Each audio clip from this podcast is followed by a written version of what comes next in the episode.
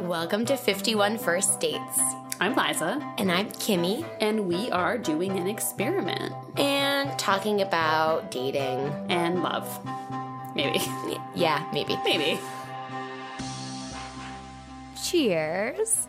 Cheers. Hi, everybody. I'm Liza. And I'm Kimmy, and welcome to 51 First Dates, about dating without a tagline that I always get anxiety. I should just not say a tagline, but we're, you know, a podcast I about like- dating. I think it's fun that we just have to figure this out every single time. I like it. We're a podcast about dating and stuff. That I, I usually go back to that dating and Yeah. stuff. dating and shit, dating and stuff. If we want to be polite here on the pod, uh, thank you all for tuning in, for listening. Tuning in. Am I forty thousand years old?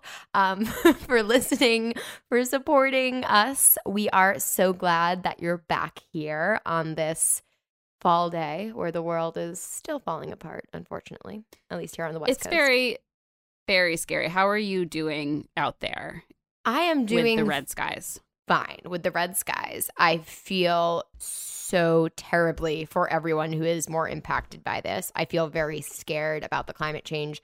It feels like, and again, this is just from LA, nothing has actually improved on this Monday where we're recording. Um, but it it feels better only here. It's just been a little tricky.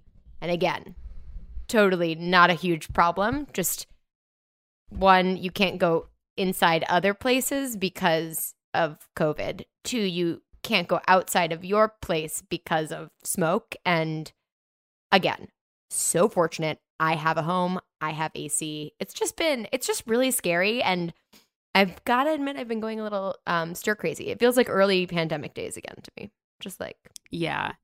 It's really horrible. I mean, it's it's so scary. Uh, it's just so scary. I am have been seeing these news images and just like so worried for my friends on the West Coast. I hope that all of you listeners mm, um out there on the West Coast are staying safe and doing okay. And um yeah, I, I just like God, I wish there was anything I could say that made it in any way, made anyone feel better. It's just really fucking scary. it is. And honestly, I feel kind of like a dum dum hearing you speak about it, it in the proper way. I was kind of like, well, my weekend was impacted. No, you're there. I but- mean, that's what that's what I asked you. I asked how you were doing. No, you were but that's answering the my thing. question. It's one of those things where I am very glad is it is as scary to people all over the country or you know people who believe in climate change. Uh, I'm I'm glad the images look as scary as they are, but depending on where you are in the West Coast, it's less or more scary. I am fortunate yeah, where I am, it is less scary, but it is even just like I saw, you know, yesterday the some football game. I just saw the screen showing LA, the oh my god, Kimmy, use your words. The Rams football game. They just did the the big view of LA you do when you're in a city showing and it was like red sky. And again, we are not in the full thick of it here. So, very Yeah. scary. Please let us know if you are not okay or if we can do anything to help you and you're you're a listener because I know we have a lot of especially like Pacific Northwest um yeah, and and San Francisco listeners. Bay Area. Yep. Yeah, yeah. um, we love you guys. I'm, I, yeah, I'm so sorry that this is happening, and um, I don't know. I'll remind everyone that you need to vote. You need to make a voting plan if you haven't. Um, I, I think that if you feel safe, trying to vote in person is feels kind of important. Um, yeah, it's so it is unceasingly frustrating to me that we are, you know, uh shamed for not uh being vegan for the earth or I mean again, no shade if you are vegan at all. Um but but we feel all this pressure to like reduce our meat intake and buy electric cars and do all this stuff, which of course we should be. We should all be good citizens of the planet. But you know, there is that fun stat that's out there that 100 companies cause 71% of the carbon emissions on Earth. And yeah, only way we can fucking change that at all is by voting and, Yeah. and trying to be really active about it. I wish I had anything smart to say. It's so frustrating. Well, last week we talked about signing up to poll work and keeping each other accountable. Um, did you sign up yet, Liza? I did it. You said that I didn't. I'm going to do it right now. here's here's the thing. If I haven't done it by the time this episode gets released, I will donate um a hundred dollars to something. Well, I was I was pausing. I also haven't done it, so fuck me. But I will. I wasn't sure. being accountability partners. I was trying to figure out where I would be. Not again, pandemic, but there may be a chance I end up back on the East Coast for a chunk of time, um, for some Hmm. family things. And if I do that safely, it will involve quarantining sometime around the election again in the same situation. So I wasn't sure if I'd be here, but I think I definitely will be. What I did do though was check on my voter registration status, and it was all updated to my new address. That was my big fear. And in California, they automatically mail you your ballot. So I haven't received it yet, but I do plan on voting early. And I will sign up to be a poll worker. We're young, healthy. We can put ourselves at risk, not the poor little old ladies Yes, who usually completely. I'm doing it tonight. I promise everyone it will be done uh by the time this ep is out. Uh, there's Um, also I want there's one more thing I signed up to do. I'm gonna brag about how proactive I've been. I haven't, but really easy. I think unfortunately they're sold out right now, but there's something called the Sunrise Movement, and they're doing postcard writing. I think it's been proven to be really Mhm. effective to motivate people by writing handwritten postcards. So I signed up and they're going to send me 100 postcards. I just went on the website. Right now they've sold out of their inventory um within one day of launching. So my postcards aren't even here yet, but I guess now they're they're asking people to chip in even just $3 to buy more postcards. So you can go to sunrisemovement.org and I'm sure there's a wait list. Again, I apologize that I'm doing this kind of live on air, but they send you postcards and you don't pay for shipping, postage, anything. And then they give you all the instructions and you write notes to young voters. They're targeting young voters and motivating them to vote. Wow, I just said vote so many times, but it felt like a tangible thing I could do. It seems like there's a little bit of a, a backlog, but go donate if you can. That's awesome. Yeah, Sunrise Movement is so cool and like a donation to them um will you know what i'm gonna donate i'm gonna donate to them anyway even if i don't sign up for voter registration i'll donate donate to them tonight and sign up and i will maybe i'll post it in the facebook group Yeah, we'll prove post that i did it Totally. We'll link it. That's also really cool because it supports the post office in theory if they're paying for postage hmm Yes, I think it's all through the USPS, which is great. And I'm just so impressed with, you know, all the amazing humans doing so much more for the world than I. Uh, but alas, this is, yeah, not Pod Save America. So we can move on to dating, which is the topic of this podcast, believe it or not. you know if you're not political right now then you Are should be i think i think we can do it i don't Yeah. know We could do it. We've we've always, we've always done it. It's that's actually the fucking least we can do. Okay, but yeah, we have never get added but i'm sorry if you guys hate this you know what? If you hate this, you have to suck it up because we we need help. Whatever you can do. Okay. Um, we have a very exciting episode though. I am genuinely I haven't I mean, we just had Mike Johnson on. That was very exciting, but I haven't been this excited like just because the conversation was so amazing in a minute, Liza. yes i i loved this guest i could have talked to him for 12 hours and kind of wanted to um but uh, yeah, I I think he he is important. Capital I important, doing important work. Yes, if you are a regular listener of this podcast, you heard me drone on and on about the happiness class I was taking in grad school, looking at the science of happiness and taking tangible steps to become a happier person. Uh, so today we have on an expert in positive psychology, Coach Rob Mack. He is unbelievable. He's a celebrity happiness coach as well, an executive coach, an author he studied under Martin Seligman, who's like who's the founder of positive psychology, but really like yeah, it's it's like the Freud of this whole study of happiness as a science. I, I don't know if Freud's the perfect reference, but you know, just it's Rob Mack knows so much about the science of happiness and how to apply it to your life. And he's also just an incredibly amazing human and person to talk to. He is Oprah endorsed. Um, I just love bragging about that, even though it's I'm not Oprah endorsed. I just think that's really cool. If Oprah endorses you, wow. Yes, I mean, I would wake up every single day feeling 75% better about my existence. I know. And truly, I think he, we talk about everything from just, you know, what misconceptions around happiness are, which just feels so relevant at this time where a lot of people are probably not feeling their happiest.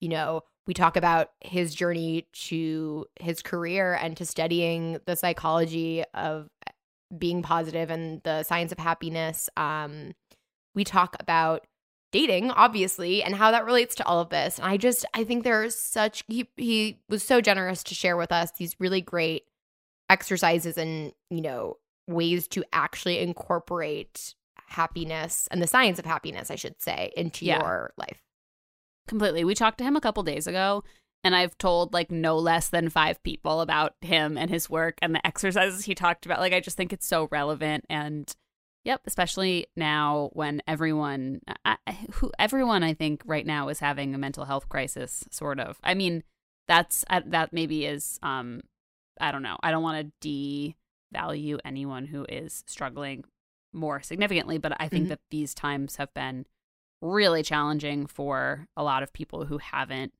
maybe learned to take care of their mental health or who haven't struggled before and it can feel really um, overwhelming and uh, yeah i'm i'm obsessed with him.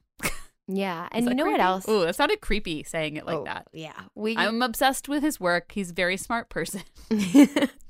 And I just, it's, and I'll gush about this in our interview with him, you know, because we are the smoothest interviewers ever.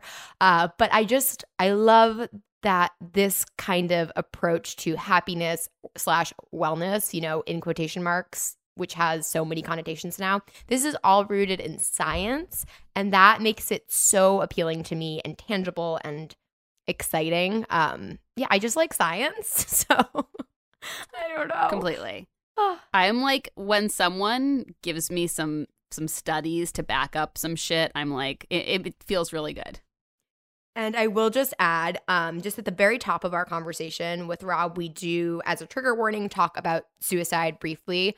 Um, and so if you, you know, just if you want to skip on into the episode a little bit more, um, we can we can share the time code below, right, Liza? Yes, Okay. I will absolutely do that, and I'll share the time code in and the sh- time code out, so you know exactly. Oh no, I'll I'll share yes the time code in and the time code out. Yeah, then you can just skip Um, over it. But Yes, completely. uh, uh, yeah, again, I'm so so excited. And if you found us through Rob Mack, thank you for being here. I keep calling him Rob Mack. Like Rob, Coach Rob Mack.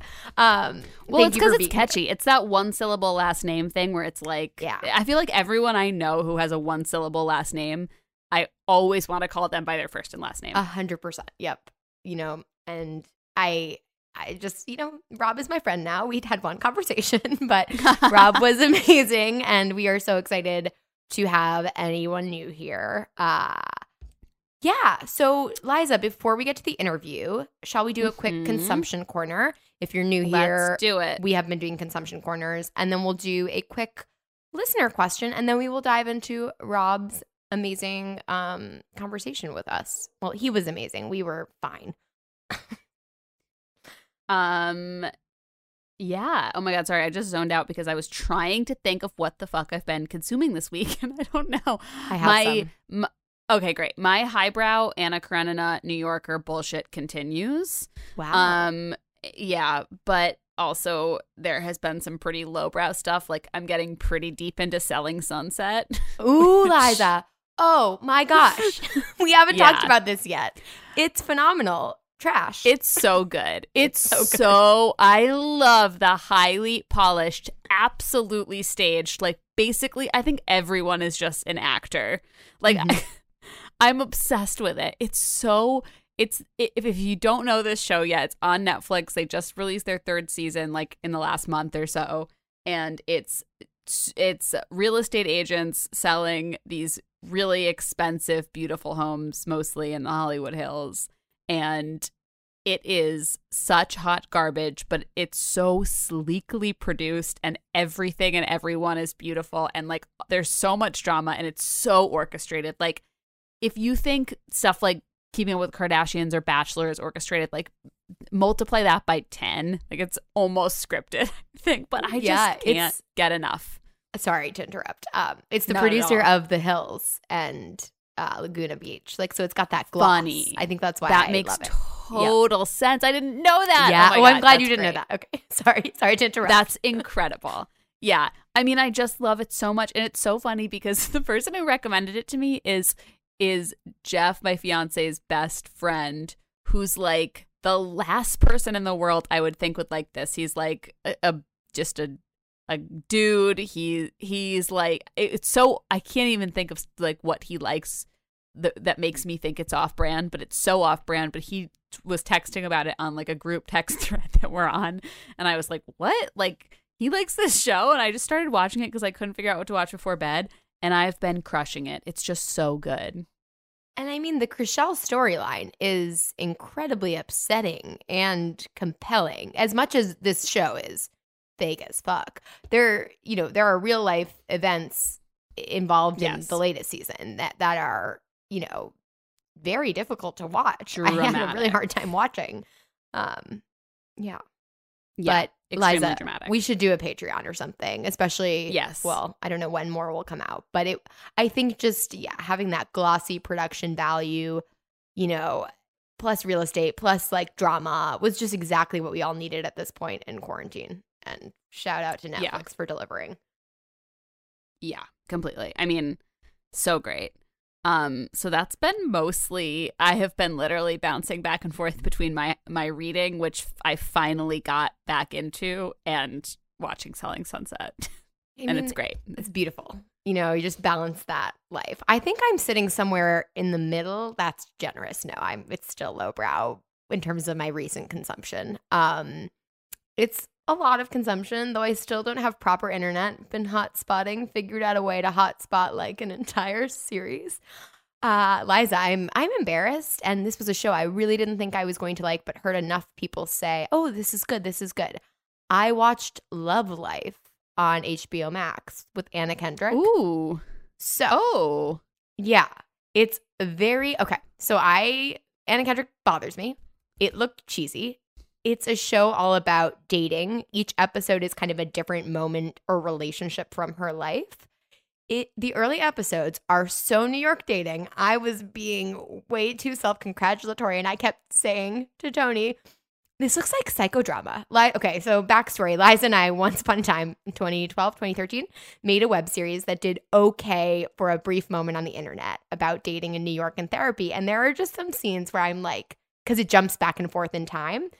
Like the 2012 scenes, I was like, we made these scenes much worse, of course. But I was just like, this feels like what we would have made if we were better at it. oh my God! It's funny. Okay, so I just googled Google image searched basically this show, and like I absolutely see what you mean. Mm-hmm.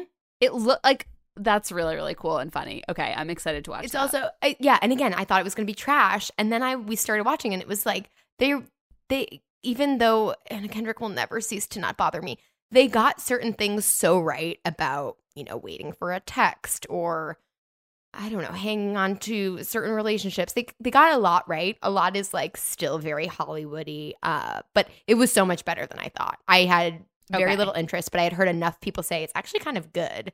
Not good, good, but I think if you want to watch a show about dating that's relatable, it's exactly that. Uh, Oh some God. some episodes more than others. some of her I'm relationships, I'm like, I have never had that situation with that kind of fancy older man, but sure, go for it. Um, it's very New York, so that was fun. My Oh my other oh gosh, it's like I just can't consume anything of quality. I also started on HBO Max. Maybe because it's like the one app that we have properly logged in and we're able to hotspot, but um the Selena Gomez cooking show. I'm so embarrassed. Oh my god, how is it? I don't know. So I okay, so all right, bear with me here. I'm this was not targeted to me. Whatever consumer research they did, I was not part of that. Um I don't know much about Selena Gomez at all other than, you know, what she does and that she dated Justin Bieber, which is, you know, problematic. I know the, the tabloid version. And I but I saw some of the chefs um including Nancy Silverton Silverton? Silverton. Oh yeah. Oh You're- my god, I love, love. her. Um yeah, I loved her um her chef's table episode so much. She's such a feminist hero. Yes. So it's she's on um Jon and Vinny from Jon and Vinny's, lots of LA chefs, but not only LA. It was just really a fun set of chefs. And basically, the premise is Selena Gomez in her new house, in her kitchen, very quarantine. Like, so they have cameras set up. They kind of pretend there's not really a producer in the room, um, or there's not, but there's clearly a producer, you know, setting up all these cameras. And then the chef in their kitchen, and then they teach her how to cook. And I guess here's why I watched more than one for me, yeah, the first chef was chef was Ludo, and he was incredibly entertaining. He had like Petit Trois here in LA, but he's French, and it was like really funny watching them try to communicate. Not really funny, but again, just like easy to watch and kind of entertaining. But I think what I ended up liking the most about it, why I kept watching, because Selena Gomez has like her little her grandparents that live with her in quarantine, and then her her friends, and like are they assistants or friends? I just got more fascinated by like watching this celebrity, this pop star, just like it felt like a, I was like a voyeur into her home. And that was mm. fascinating to me.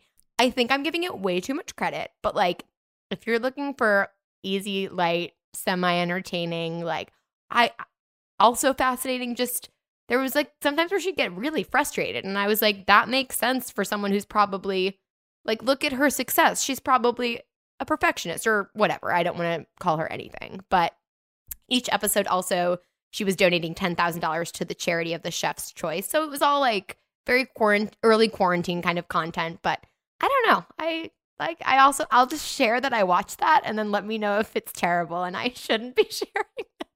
I'm on board with the like voyeurism into people's homes. Like, I love that about quarantine content in general. Like, I watched the the 30 Rock special that they made in quarantine mm. and they clearly were filming at like Alec Baldwin's Hamptons house. I mean, they, everyone was just filming themselves. They did a little quick thing at the end of like making of and you know, you so you saw like Alec Baldwin's house and Tracy Morgan's house and Jane Krakowski's apartment and like I was just knowing these people were filming this like fictional thing in their homes. Like the special was funny, but that was the thing where I was like I love seeing these moments of celebrity homes or when people do Zoom interviews on, you know, the late night shows or whatever. It's for whatever reason like incredibly fun and exciting to see these people in in their natural habitat.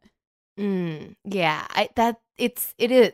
And just like then I googled her house and like was like that really her house? So it was really her house. Also, Liza, the editor does a fine job. There are some really funny little like moments they don't you know when she messes up or something but i thought you would do an incredible job editing that show so just watch one episode and maybe like i think you oh, have I the funny like will. lower thirds or like they try to do some funny stuff but i think you would have crushed it that was my other thought that i had while watching it i said out loud i said liza should have edited this also shout mm, out oh my gosh i want to watch. I'm excited. I'm so embarrassed. I'm so embarrassed. I'm so basic. I'm basic in two what shows. Talking about? Basic. i just talked about selling sunset for such a long time and like I I the shows I've watched in quarantine are so are such hot, smelly, disgusting garbage that like that really is not bad. All right. Yeah, they, but it's weird how like they're not it's almost I feel like there's it's really acceptable to do what you're doing. There are a lot of cool people I listen to who still watch Real Housewives like Z-Way, you know. I like pe- cool cool people in culture are still obsessed obsessed with hot garbage television or like Nicole Byer and 90 Day Fiance. But like when it comes to these in between shows that are just fucking basic, you don't hear as much about them. But I, you know what? I had to admit it, it hit the spot for me this weekend. Um, yeah. Mm-hmm. No, uh, look, we all need what we need in core. I think it's completely fine. Well, yeah, and it's dating related. You know, you know, we can move on. Okay, should we do our listener question, Liza, and then get into Rob's interview? Let's do it. Okay. This is kind of a broader uh listener question slash I think great topic. I just relate to it so much. So, that stage where you're dating and it's not a relationship yet and your parents don't know you are dating because you will only inform them when it's a serious relationship. What excuses slash stories do you come up with for telling your parents when they ask you what you've been doing. What do you plan on doing? Why do you need to leave something early? Do you come up with stories or excuses and what are they? Don't you feel bad at some point you aren't telling the truth? Thinking about this right now, I don't want to say uh who and when I am dating, but telling different stories does not feel good either at the moment. So I think I'll just kind of TLDR that. in early stages of dating, and it sounds like this listener could even be living with family during quarantine, but generally, this would happen to me in New York. It would be like I had plans to like go to a concert later with a guy I was seeing. So like din- at dinner with my parents, you know, do I share that or not? When do you tell your parents you're dating someone if you're not like seriously dating them? Yeah, this is such a great question. I feel like uh, I've struggled with this because uh, I don't know. Look, the the most uh, evolved version of me wants to say like just be like, "Oh, I have a date." And it's not serious. Mm-hmm. You know, I'm just going on a date with a guy and answer the questions that come up and then just be like, "But it's not serious. Like I'm just, you know, I'm dating. I'm a person who dates." Like I think that if you demystify it, it can be it, it, you can have the opportunity to be honest, which I think is always the best choice, right? Like to be able to just tell the truth. That being said, I am completely guilty of not telling my parents I was dating someone until it got really serious because partially I didn't I have I have done this with my parents before where like I don't want to feel like I'm letting them down and I and I don't want to tell them about something not working out. I want to show them like a sunnier side of things. Mm. Um and in that case I think you can say just say you have plans with a friend. Yeah. It's Yeah, not really a lie. I don't think you have to worry about lying. Yes, Liza. Sorry to interrupt, but I agree with that. I don't think it's like lying. Don't worry about morally being, you know, it's not about their feelings in terms of like a little white lie like this. It's just about what you're comfortable sharing. Yes. I think for me, I relate to this so much because I was single for so long, but I it got to the point where I was kind of like, no, family, it's not that nobody loves me or I'm like undateable. Like I am dating, I'm just not dating anyone serious. So at a certain point, I think I started sharing bit by bit. Maybe it wasn't as evolved as I'm going on a date. It's not serious. I'd be like, oh, I have plans. And then it would be with who? Well, finally, I'd get more and more comfortable because I think like with my mom, it was one thing sharing with my dad, who I'm pretty close to. It just was baby steps, you know, throughout my 20s, sharing a little bit more, especially because if you are down or get your heart broken and then are, say, at your parents' home for a holiday, which definitely happened to me, it's hard to be in a really dark place and not share with them at all that that's not about them or it's about it's about some dude, which is sad, but I don't know. I think I don't think you have to be honest if it makes you totally uncomfortable or if it makes your parents totally uncomfortable. But if you want to share more, the way I did, just to be like, it's not that I'm not trying. Uh, I think it's a baby steps thing. Like, so very small. Yeah, I have plans. Who with? Oh, this person I met. Like, I remember the first time I talked about Tinder with my parents. Um, this podcast really opened things up quite a bit. Uh, yeah, it's tricky. Yeah, it's super tricky. And the, the trickiest thing about this is like everyone has such a unique relationship with their parents. So it's really hard to answer this question um, generally because, you know, some people's parents are um, uh, down on them dating for cultural reasons. Some people's parents, like, they can't share with because dating is, uh, is, you know, not something that is like acceptable in their household. Like lots of people have everyone's relationship with their parents is completely unique. I will say that in general, like if you aren't sharing with your parents because you feel uncomfortable sharing with them, I think it's probably important to ask why. Like why you feel uncomfortable. And exactly like you said, Kimmy, like to take baby steps to be like, oh, I'm just dating. I've just been like going, you know, going on dates, trying to get out there. I'd like to have a relationship. So I'm just dating, I'm going on date. And also, I think it's totally okay to tell your parents when you don't want to talk about something. I think, like, if they end up asking about it a lot more, or you feel uncomfortable, or you feel like put on the spot, or like they're looking for certain results from your dating life and it's putting pressure on you, I think you can be Mhm. like, guys, I don't want to talk about this. It's putting pressure on me and like it's stressing me out Yeah. and like I- you know i think you can take some of those steps and kind of explore sharing with them that being said, if you don't have a good relationship with your parents, or if your parents, if you don't want to tell your parents you're dating for other reasons that I haven't even touched on, you super don't have to. Mm-hmm. And that's where I think you can start, you know, saying really general things like, I'm going to dinner with a friend. I'm going to have drinks with a friend. I'm going, you know, they ask you what friend, you know, you can just lie. like, yeah, you know, I, I never want to tell anyone to lie, but it, I understand that there are p- reasons, many and complicated reasons that people lie to their parents. Yes. And I think you bring up an excellent point, Liza. It's so dependent on your parents. And a lot of the comments and response actually were talking about, you know, my it's tricky the, the, being worried that you introduce the idea of you seeing someone casually to your parents and then they follow up on that they ask you about that they put some pressure on it um interestingly someone in the comments said they ran into their dad on a second date and then their dad found out they their date was into golf and then he was like really attached to the idea of how did that work out and i thought that was a very um entertaining version of this. But i think yeah parents can if if you have parents who put pressure on uh, it can be stressful to bring anyone up to them especially if they don't really let it go and it ended poorly or you it's it's so tricky i've said tricky 18 times but i Yes. i think it's it absolutely has to do with what you're comfortable with but to liza's point you do not have to share if you don't want to if you're like oh boy here comes like my very interested mother is going to ask me about this every day now and you're living with her for quarantine like yeah maybe maybe maybe not um if you're living with your mom for quarantine though be careful Totally. about dating Yeah. Well, it just, I think I, I do want to totally validate that it can be difficult to manage your, um, your own, I'm trying to think of the right way to say this. Your like insecurities and feelings around dating and your parents, like your feelings around your dating life and your parents' feelings around your dating life.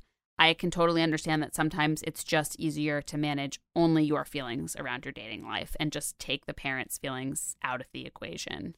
Um, I have that's absolutely the reason I I would I, didn't really ever tell my parents when I was dating someone until it was like a full on relationship. Um, mm-hmm. and I did that because I had insecurities around dating and if I was lovable and if I was dateable and if anyone liked me and if they were going to break up with me out of nowhere. And I just decided to like keep my focus on my feelings around it.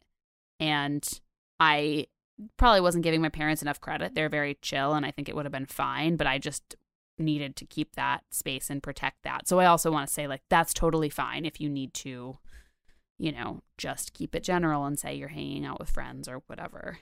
Yeah. It's interesting too. This came up um about uh, this came up in my relationship the other day. We were just talking and in New York, I never introduced my family to anyone I ever dated because it wasn't super serious ever until Tony. And that took some time. I just feel like once you get out of college, you're not introducing your parents to if you're introducing them to someone, and I know this is is a little bit um, adjacent to the question, but he was just really shocked I had not introduced my parents to anyone, and I was like, no, that would have been a wild thing for me to do. So many expectations, like no one was Yeah. my actual serious boyfriend, so I wasn't going to put them in touch with my family in any way, shape, or form. I don't know. It's just Totally. And there's so much heaviness around, not heaviness, but like meeting the parents is like such a thing. I wish it weren't. Like, it doesn't seem like it needs to be this thing where we go and we meet, we sit down, we have dinner. Like, I just think it could be more mellow than that. yeah, Um, yeah. But it's but yeah. it, it once you're out of college or high school or places where parents come visit you in like a shared community i think it it becomes this this big thing and it just reminds me of this how much do i want to share with my parents about my dating life um so Totally. Yeah. Yeah, and I think it gets way harder when you live either when you live in the same town or when you live with your parents or when you're staying with your parents because of COVID. It's like that it makes it really really difficult to separate, but you know, it's also totally fine to to tell tell them, even tell your parents what you need. yeah Of like, yes Hey, I'm going on dates, but I kind of need to not talk about it cuz honestly, it's stressing me out. So like I'll let you know when there's something to report, you know, Yes. and hope that they can respect that. A hundred percent. I think that's perfect advice. Um, great. Well, let's get into our interview with Rob. If you haven't already, please follow Rob. Follow us at 51 First Dates Pod on Instagram. Join the secret Facebook group, 51 First Dates Podcast Secret Group. Just Google that in Facebook.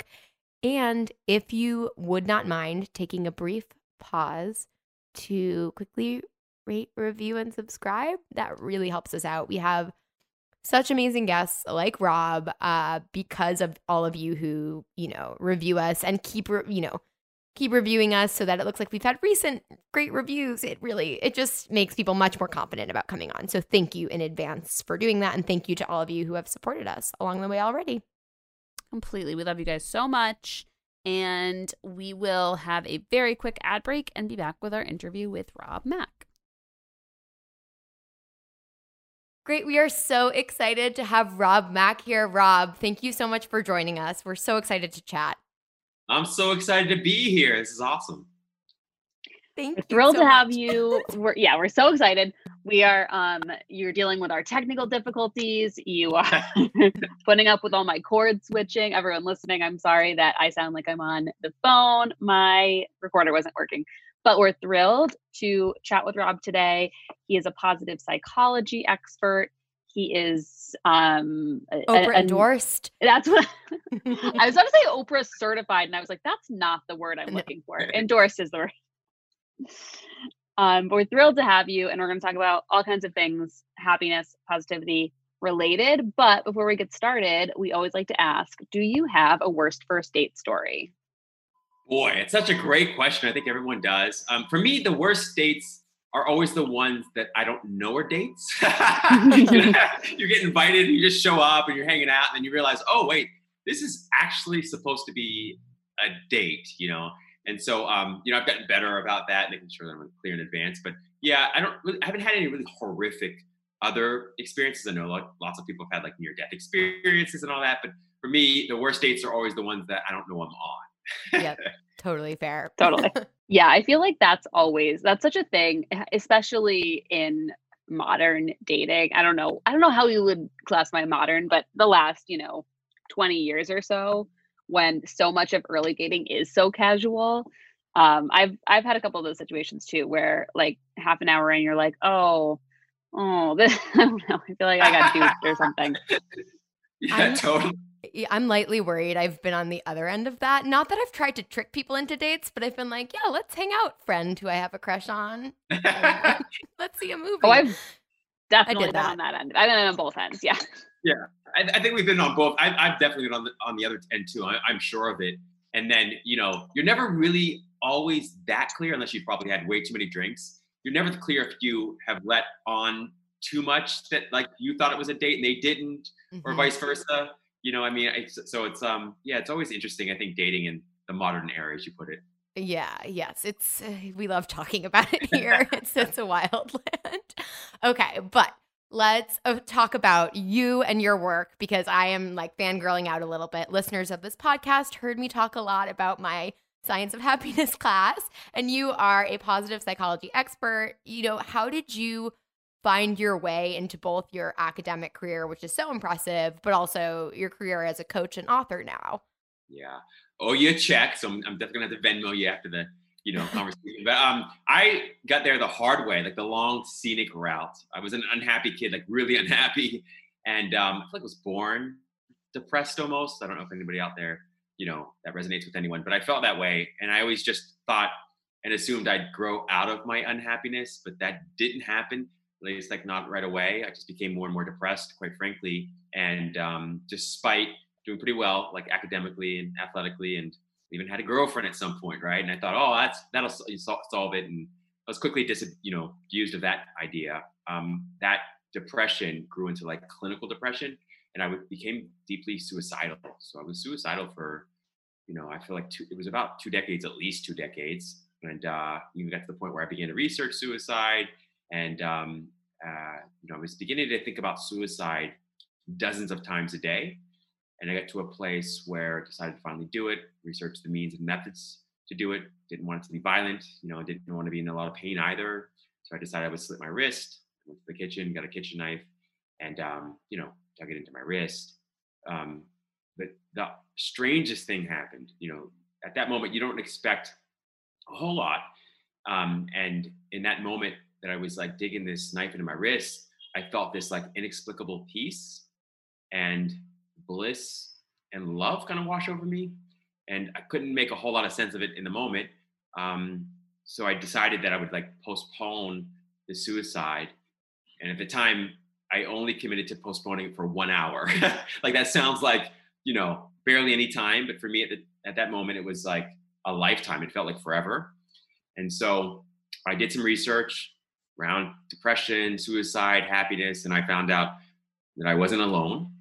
And so that hour of postponing suicide bled, pardon the pun, into you know beyond that several hours, several days, and now I look back over two decades later, and uh, you know it's hard to imagine that I was at such a deep, dark, depressed place in my life, but but it's true. So at that point, you know, once I started the research, before long, I found this program at University of Pennsylvania, an applied positive psychology program. It's the science of what makes life worth living, and you know, the rest is sort of history.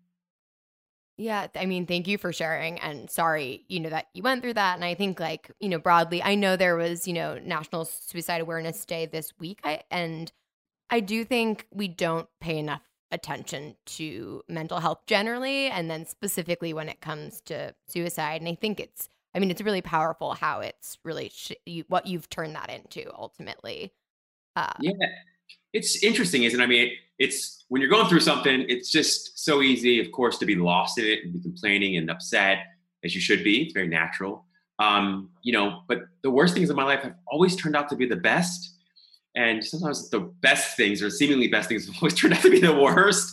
So it is ironic in a way that like this incredible, incredibly painful problem turned into such deep purpose for me, you know, because um, at the same time I was going through all that, part of what I was really asking for deep inside was I wanted to have purpose in my life. And it's interesting how my purpose was, you know, poorly packaged in this deep pain and suicidal ideation. Yeah. I guess I'm curious. Um, when you kind of look back and look at how you first turned this into an academic career, but then your career now as a coach, um, I guess what inspired you to start your own business? I'm not sure. Okay, maybe we should frame it up as for those of us listening who are less familiar with what you studied, maybe we can talk about positive psychology and the science of happiness first, and then like potential career paths and how you you were very entrepreneurial in yours. You've had yeah. such success. Yeah. I, I love the way your mind works. Um, I, truly, like, um, so you know, positive psychology is the study and science of what makes life worth living. It's really the study and science of happiness, okay? And the ways in which happiness actually, interestingly enough, leads to success and actually facilitates success, and the ways in which success, by and large, doesn't lead to happiness.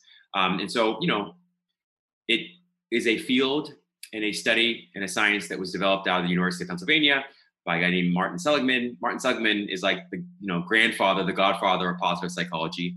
He initially started his work as a psychologist studying learned helplessness and depression. And he had always assumed that if you just remove what's wrong with people, if you remove the mental illness, if you remove the mental dysfunction, you'll get happy, healthy, thriving individuals. And over decades of research, he eventually found that that wasn't the case. You could remove everything that's wrong or seemingly wrong with a person, but you don't get a happy person. You mostly get a flatlining person. And so he, you know, basically coined this term in this field and founded this field of positive psychology. And so it's based on thousands and thousands of studies and decades of research that proves what happiness is, what it isn't, what leads to it, what doesn't lead to it. And so um, that's what my master's in applied positive psychology is really all about. Yeah. And then I think from there, you know, what was the impetus to really turn that into coaching? I don't know if that's super common. My exposure was like very academic, but I'm just curious because I think it's really impressive. Like, we need more people like you to be bringing this kind of science based I don't want to call it wellness. I don't know if you call it yeah, wellness, but just Yeah. Wellness, I, absolutely. I think you know it's it's wellness, it's subjective well-being, right? I mean, Mm-hmm. sometimes the words that we use um, in the positive psychology field, and you know, quite honestly, it was selfish. I think like I just wanted to be happy, man. Like I just wanted to be happy, and I was like, if I'm going to be alive, I want to be you know alive in a blissful, happy, healthy, peaceful way, you know, or I don't want to be alive at all. So initially, it was just me wanting to be happy.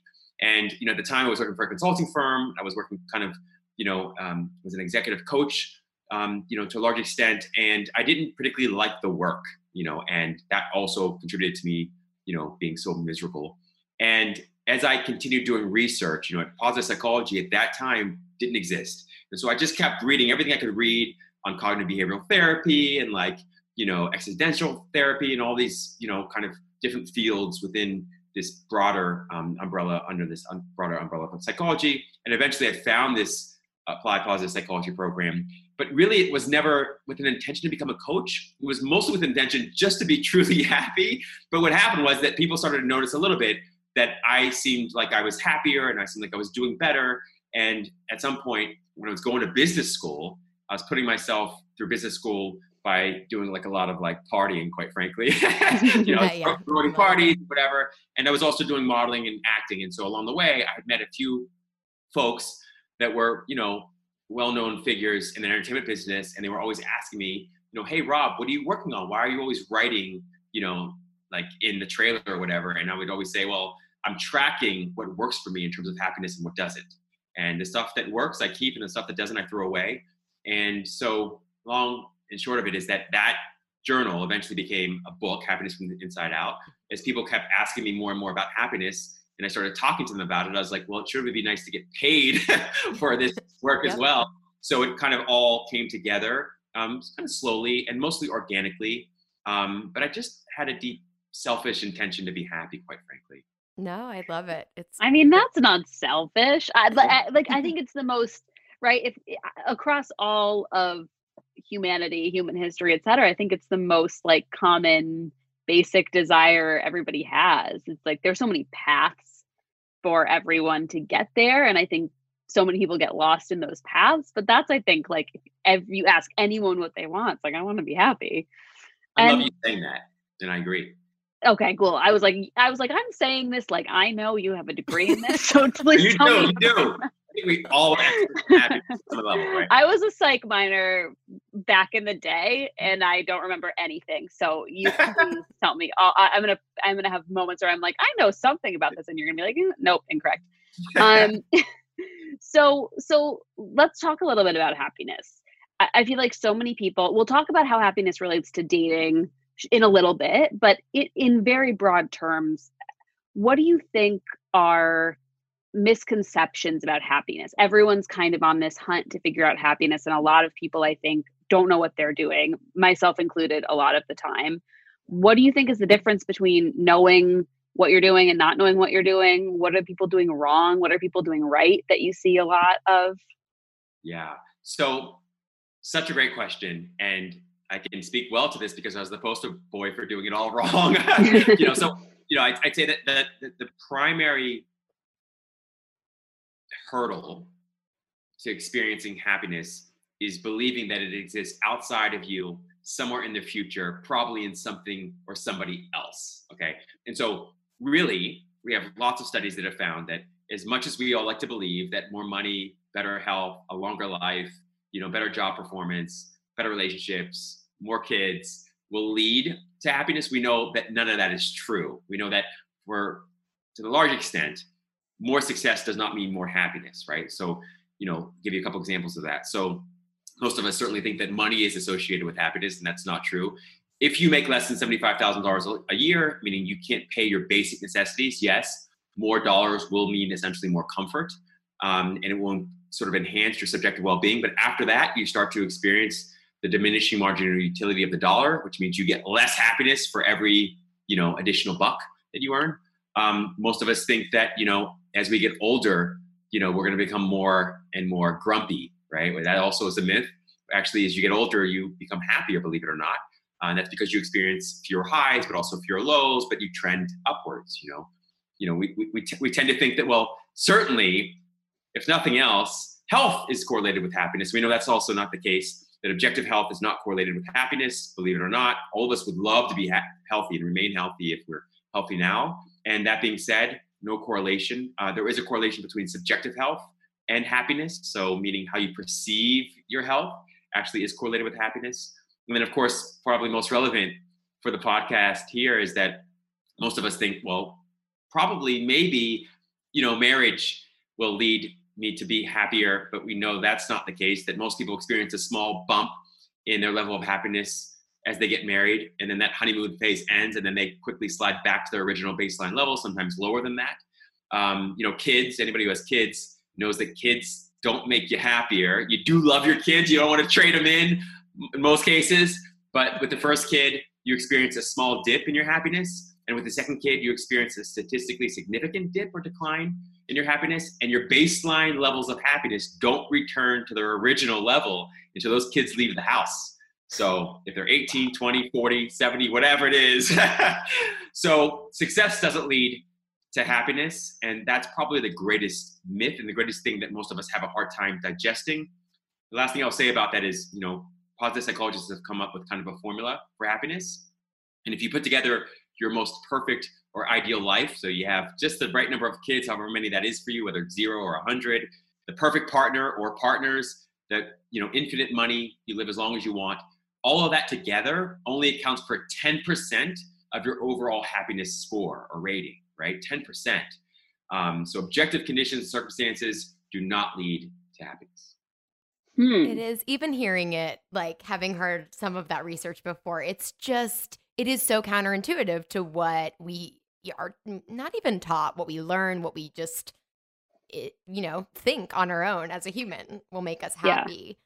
Um, and I think that brings me to the question so, like, what does make us happy? How can we be happier? And then we can get into dating and happiness. Yeah. Um, so I'll share this real quick. So, just for those folks out there who still say, well, it doesn't mean I don't want to be I want to be happy, but I also want to be successful. I will say this that if you can just put not put the cart before the horse, but put the horse first and the horse's happiness, you'll find that you not only achieve and acquire and accomplish the greatest really gift in the world, which is happiness itself. It's the reason you strive for or want anything else, is because you want to feel better as a result. If you can sort of prioritize happiness, you'll find that that also leads to increasing success in all areas of your life, right? So happy people make more money, six hundred seven hundred thousand dollars more over the course of their entire lifetime. They live six to seven years longer. They get married earlier, stay married longer, and are happier in all the relationships, whether they're married or not. Right. Um, so in all ways, happiness really enhances um, your success, your you know chances and likelihood of success. What contributes to happiness? Well, the three ways of breaking it down is that sort of in the beginning of our sort of happiness journey, happiness is mostly what you do, right? So to a large extent, we want to be doing as many happiness producing activities as possible. We know that gratitude is very helpful. Sometimes we call that the three blessings exercise. We know that optimism is very helpful. So, you know, really, there's a scientific way of explaining optimism, but the basic idea is to tell a better feeling story based in truth about everybody and everything in your life, starting with yourself.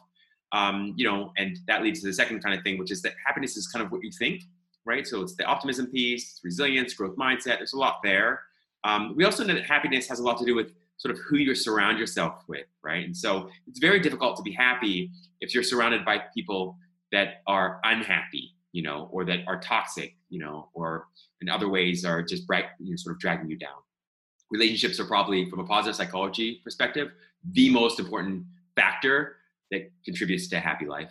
Um, and then ultimately, and this is where I sort of go further um, than the positive psychology research that exists out there, and that is happiness we think is you know what you do and then it's kind of who you spend time with and it's what you think. But i would argue that at the deepest level happiness is what you are right? So happiness is what you are when you're not thinking.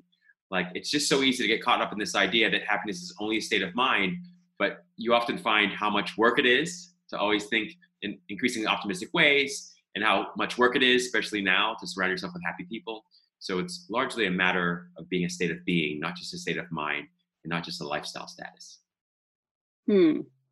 So interesting. I mean, I feel like we are all so um, ingrained in America with this idea that like if you work hard enough at something, you can achieve something. And I've always thought of happiness as something I have to like chip away at. You know, like it's this thing to be tackled, much like school or work or fitness or any of the other things that you like populate your to-do list with.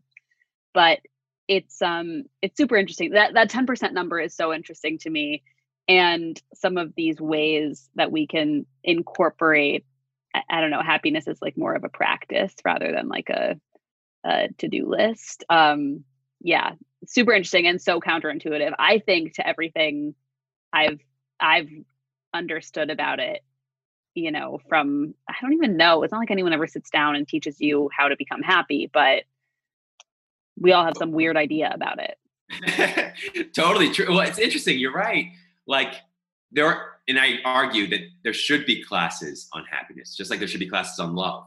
There's, you know, and, classes on like, you know, um, how to self-soothe and, and, basic things, right? How to, how to maintain peace within yourself. Like it's just these things that are most important in life were never really taught. And so we learn them and about them from, you know, mainstream media. We learn them from parents. We learn them from teachers that who also haven't really studied any of this stuff or spent a whole lot of time thinking about it, right? And so it is a really valid and beautiful point that you make there's a huge opportunity for us to experience more happiness, more peace, more love in our lives. Um, and we can do it based on learning from some of the brightest and most brilliant minds in the world. You know, we don't have to take a long, scenic, painful path to happiness or to love.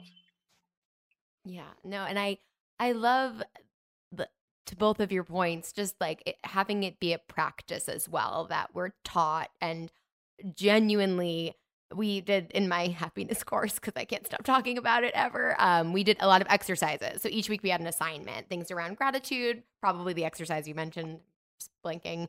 But my the biggest memory for me was a, a six hour digital detox, which sounds so sad. But I I had friends in the class and we spent that time together without any screens or phones. And it was just eye opening, which again is sad. Are there any exercises, especially, you know, we're with 2020 being the way it is that you would recommend as something for someone who's listening and like I want to try to incorporate a practice? Is there like a a beginner exercise you'd recommend?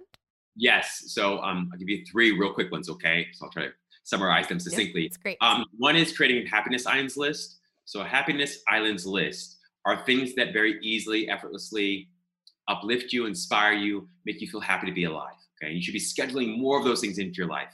Um, sometimes to get there, you have to identify your happiness values list. Those are things that no matter how hard you try, you just don't enjoy. Sometimes there are people on that list, right? So you want to do everything you can to like outsource, delegate, reduce, eliminate everything on your happiness values list. Get it off your plate. So that's number one. The second thing is, you know, sort of when it comes to the happiness is a state of mind perspective, the idea is there is to lean into positive intelligence. Positive intelligence isn't just thinking positively, it's really about thinking constructively and so instead of vetting your thoughts or ideas based on whether or not they're true, vet them based on that, but vet them also based on whether or not they're constructive, whether or not they're helpful and supportive, right? Like if you want to live a happy life, it's impossible to live a happy life if you are always focused on the unhappiest things in life, right? It's like the same thing with a relationship. It's impossible to really enjoy your relationship if you're focused on everything in your relationship that you don't enjoy. it seems so obvious, but it's like, you know, the law of flotation wasn't discovered by the contemplation of the sinking of things. It just doesn't work that way, right? So the third sort of tip and trick is the one I love the most because it's so simple and most people overlook it because of its simplicity, but simple is powerful. And it's called a micro meditation. A micro meditation is just one breath. You know, the first time I ever did or took a meditation class, I thought I was having a panic attack It was mm-hmm. really horrific. And uh, mm-hmm. I was like, man, an hour feels like way too long for me. Apparently, I'm the worst meditator on the planet. So I started with like five minutes, and that still felt too long. So I decided on one breath. I knew I could do one breath with the only goal being to enjoy that breath and let all my thoughts go. So you breathe from the stomach, in and out through the nose. You let all your thoughts go, and you. And the only goal that you have with that one breath is to enjoy it like it's the last breath you'll ever take on the planet. Okay. And you can take that one breath no matter what you're doing throughout the day. You're swiffering, listening to somebody very boring. But if you practice this one micro meditation technique as often throughout the day as you remember, between 21 and 66 days, you literally rewire your brain for a healthier, happier, and more peaceful experience of life and of other people and of yourself. Um, the sad thing is that most people don't believe that, so they don't do it. But understandable. No, I, I love that. I'm not a good meditator. I've tried. I've tried Headspace. I've tried I've tried the baby steps, and I really like that uh, because one deep breath can, when I actually pause and breathe, again, sounds cheesy, sounds like something I could easily write off, but I feel better. Or just, especially when, when I have a lot of anxiety. I feel like taking one deep breath can totally help me reset um, in certain moments. So I love that. Totally. Yeah.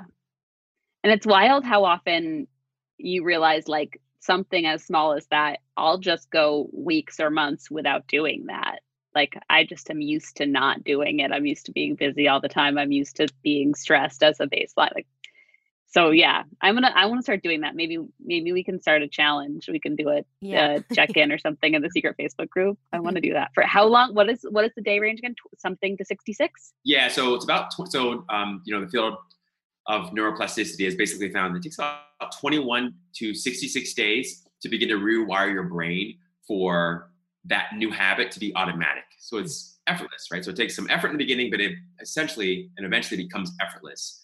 So yeah, just about you know a little less than one month up to about a little over two months. That's so cool. Committed. Um Here I am. Amazing. Yeah. I feel like, oh, inspired. Okay. So uh just to briefly or or non-briefly touch on uh, on how this relates to some dating stuff. Like I feel like lots of people potentially more more so speaking heteronormatively, more women than men have been ingrained with this idea that the right relationship will make us happy and if we don't find it, we won't be happy and if we find ourselves in a relationship, I think sometimes we feel pressured to uh, tell us, tell ourselves stories that we're happier than maybe we are, accept treatment maybe we don't want. I'm not even saying, obviously, I'm not talking about abusive treatment or anything like super nefarious. I'm talking about just finding a partner that's imperfect and telling ourselves that they're perfect because we think that relationship equals happiness. So you're what you're saying, of course, is that like that's not the case. We talk about that all the time. Sorry, I'm I'm giving the longest preamble to a question. I promise. love it. Okay. I love context. it's, love a, it's a lot. Um, what do you think?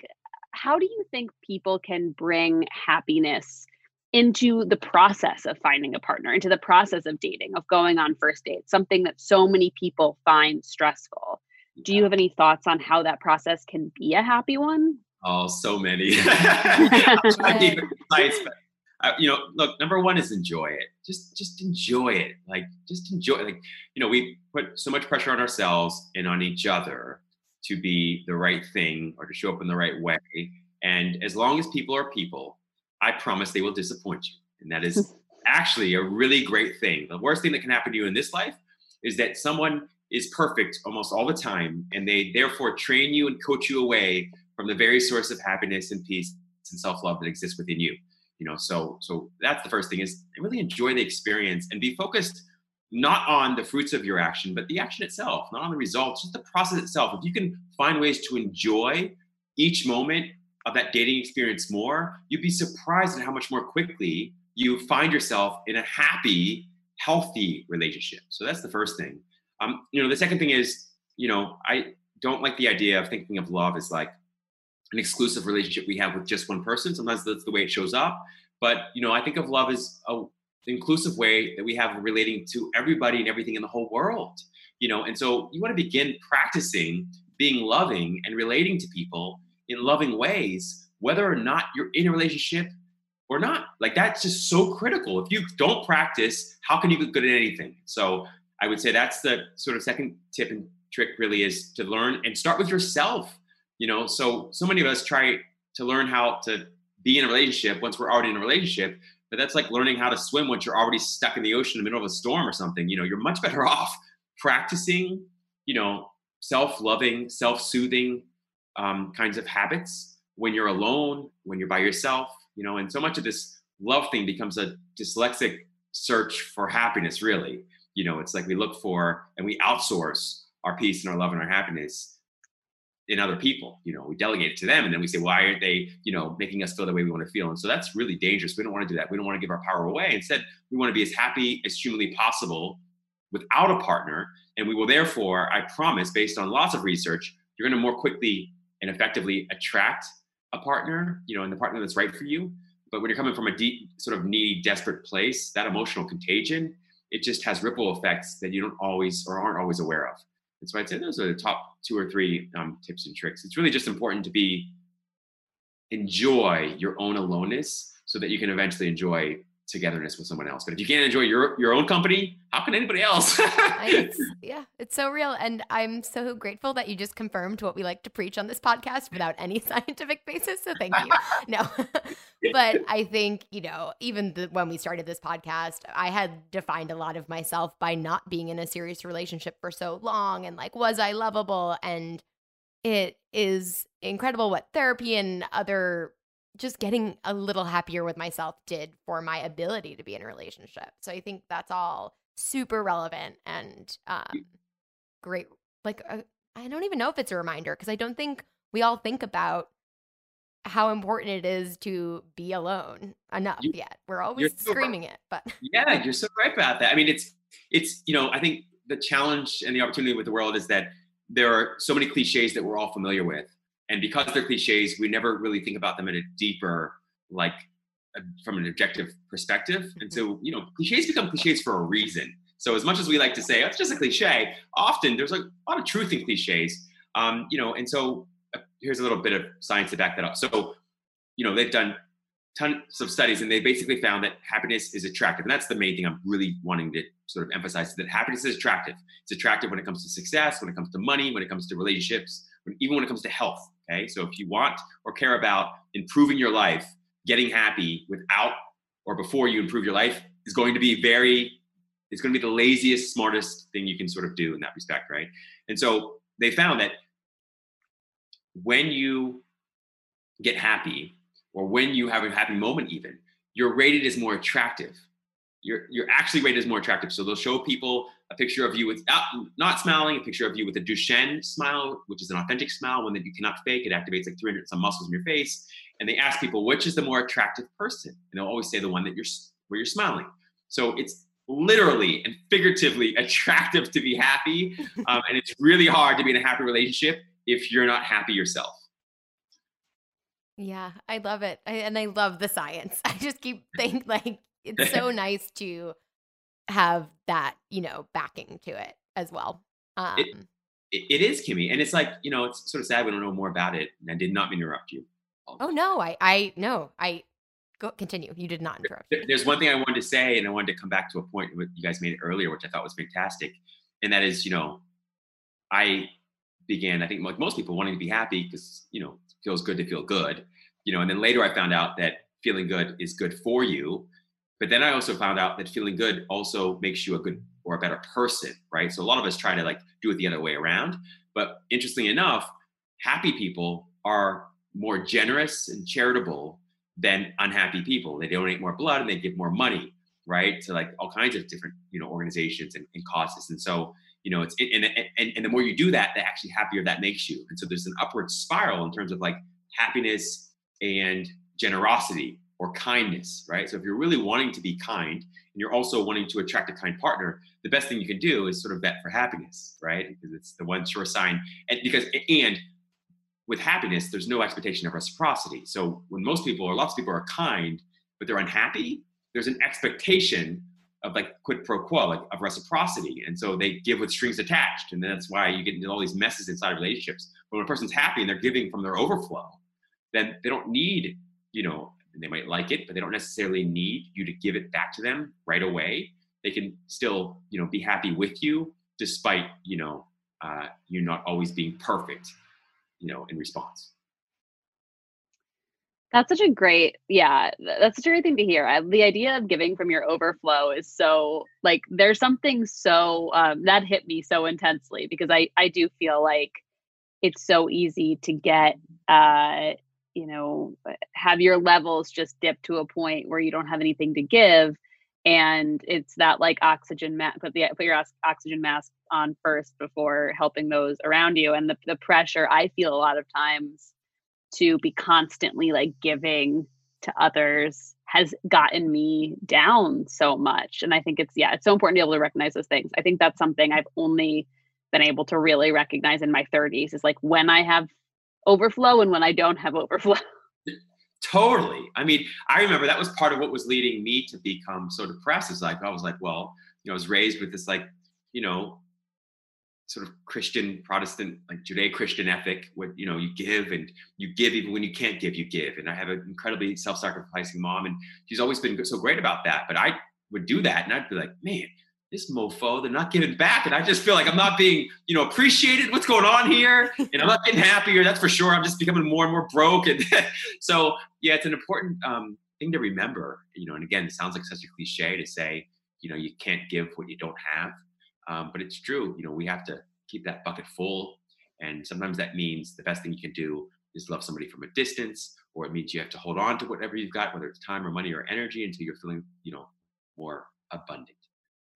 I love that. And what a perfect note to wrap up on, though I could talk about this truly forever. Rob, thank you so much for being here and for this conversation. Uh, where can people find you? Because I know everyone wants to wants more of this. You all are such a gift, and I mean that. Like you're so full of love and light, and I really appreciate you having me on. Like I live for these conversations, um, so thank you so much. Um, yeah, folks are interested, they can find me at my website at coachrobmack.com you can find my book, Happiness from the Inside Out, everywhere great books are sold, including Amazon and Barnes & Noble. And you can find me on all social media platforms, particularly Instagram at Rob Mack, M-A-C-K official. Awesome. And we will Amazing. link all of those below as always. Rob, this was so great. Thank you so much.